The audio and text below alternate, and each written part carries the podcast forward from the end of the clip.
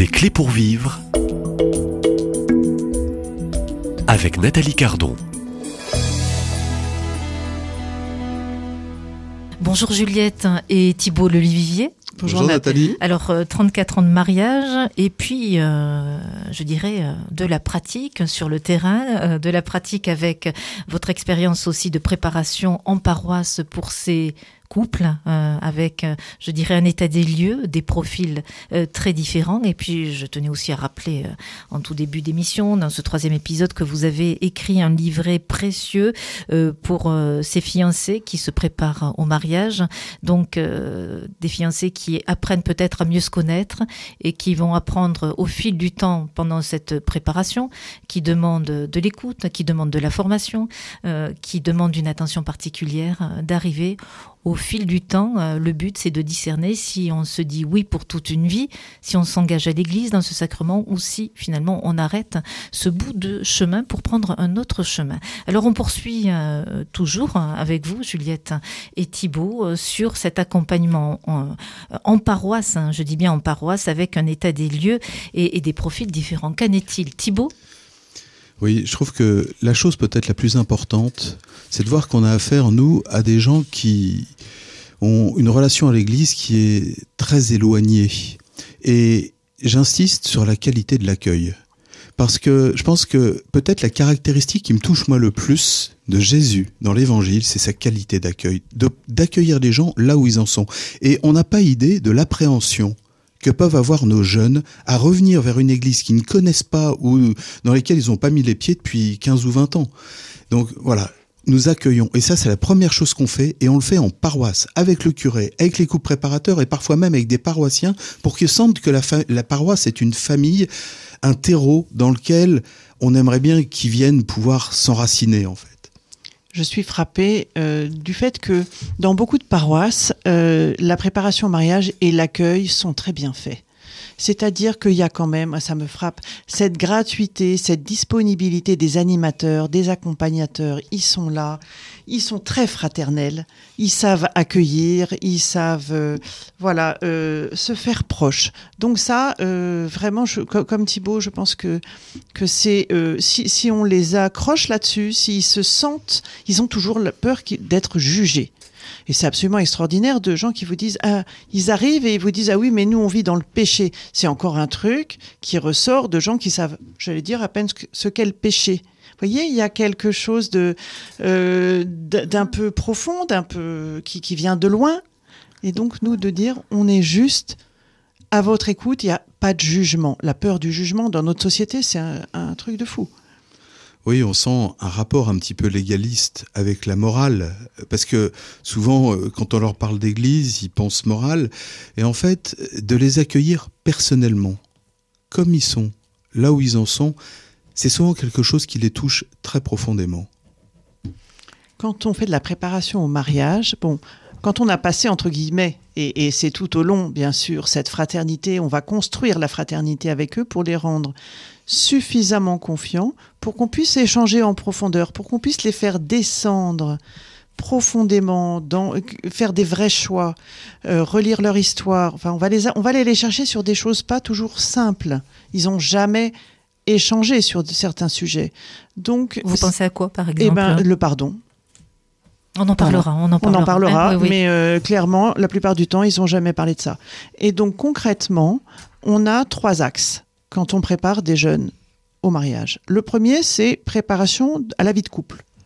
Personne, personne ne les a fait réfléchir sur leur couple, leur histoire, leur fragilité, leurs blessures déjà de couple, euh, sur la communication, comment on vit à deux, dans l'altérité, dans la complémentarité.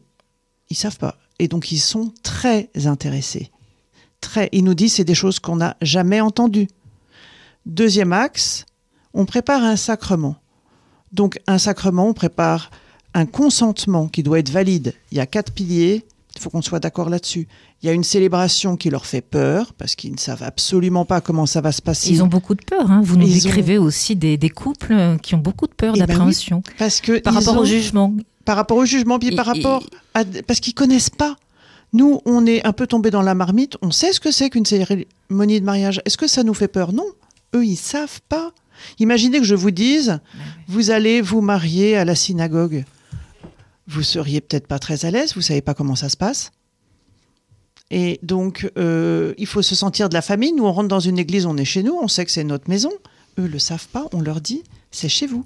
Et ils n'ont pas, forcément tort d'avoir peur d'une certaine manière, au sens où euh, ce qu'ils vont vivre dans la préparation au sacrement de mariage, c'est une rupture telle avec le monde dans lequel on vit et avec les habitudes et le train-train dans lequel ils sont rentrés, qu'ils vont découvrir des choses nouvelles. Et en fait, il y a toujours cette appréhension devant la nouveauté.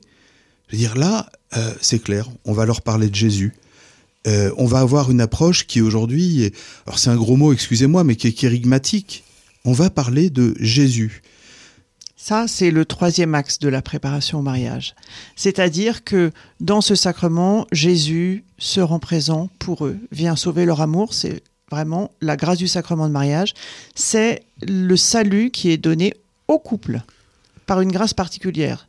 Ils sont très touchés par la figure de Jésus. Vous voyez, autant leur rapport à l'Église peut être très ambigu, parce qu'en fait, ce qu'ils entendent de l'Église et qui est présenté par les médias, euh, qui peut être très différent de ce que nous, nous vivons hein, Puis concrètement dans nos paroisses. aussi, hein, ça peut être aussi voilà. une image médiatique de l'institution. hein. En revanche, Ouais. la personne de Jésus, c'est quelque chose qui les touche. Cet homme qui a donné sa vie par amour, c'est quelque chose qui est bouleversant.